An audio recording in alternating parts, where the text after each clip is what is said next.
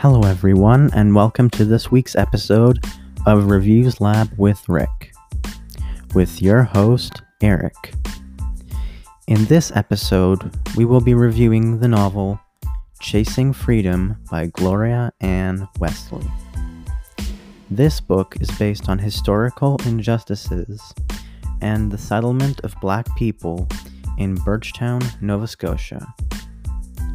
But before we continue, I would just like to advise you that there may be potential spoilers and disturbing content in this episode.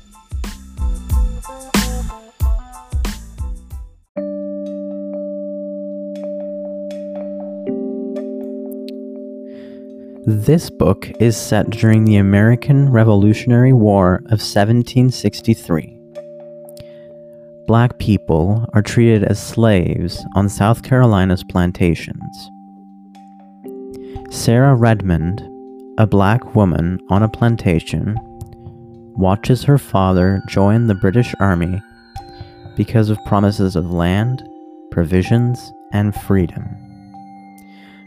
But before her father returns, the war draws to a close, freeing all the slaves on the plantations she and her mother receive certificates of freedom that guarantee that they are free. They then board a ship with thousands of other freed slaves to Birchtown, Nova Scotia. But these certificates do not guarantee that they will be treated fairly by white people. In this story, Sarah, Lydia, who is her mother, and Fortune, her father, have to fight for equality, equity, justice, and freedom.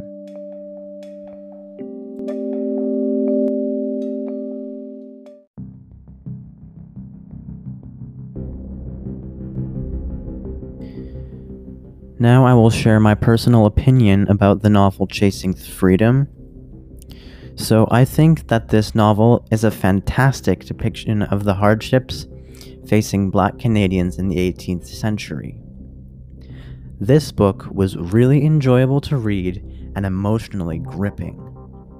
You could feel the, their fear and fight for justice and freedom. You could recognize the inhumane punishments against black people I noticed the amount of racial bias in the justice system. For example, being forced to appear in court because everyone thought that black people look more guilty, more criminal, and vicious. The whites perceive them as beasts, treating them like animals. The white person was always superior back then. A girl, Sarah, receiving 46 lashes of a whip for acting in self defense when being offended, humiliated, and racially abused.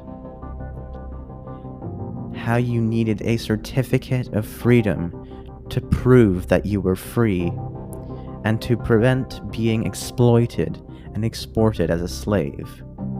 Did white people need certificates of freedom to prove that they were free back then? Of course not. Were they worried about their equality and equity? No, they weren't, because they thought they were superior. They would never be exported as slaves, because nobody would take advantage of them. They have more rights than black people.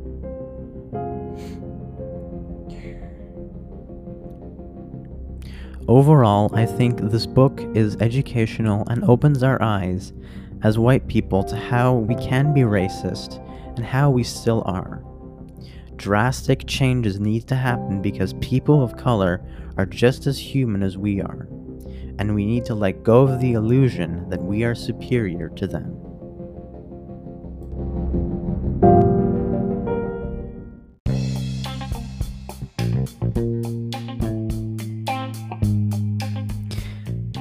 And that marks the end of this week's episode of Reviews Lab with Rick. For more information about Gloria Ann Wesley, her work, her novels and poetry, please visit this website www.writers.ns.ca slash author hyphen spotlight slash author hyphen spotlight hyphen gloria hyphen anne hyphen wesley. To purchase a copy of her books search for gloria ann wesley or chasing freedom on amazon. If you would like to support me and this podcast please consider becoming a patreon. Not only will you support my podcast, you will also receive exclusive benefits. And finally, if you would like to suggest a book, movie, or video game to review, please send in your opinions and a voice message. As always, thank you all for listening, and we'll see you next week. Goodbye and have a great day.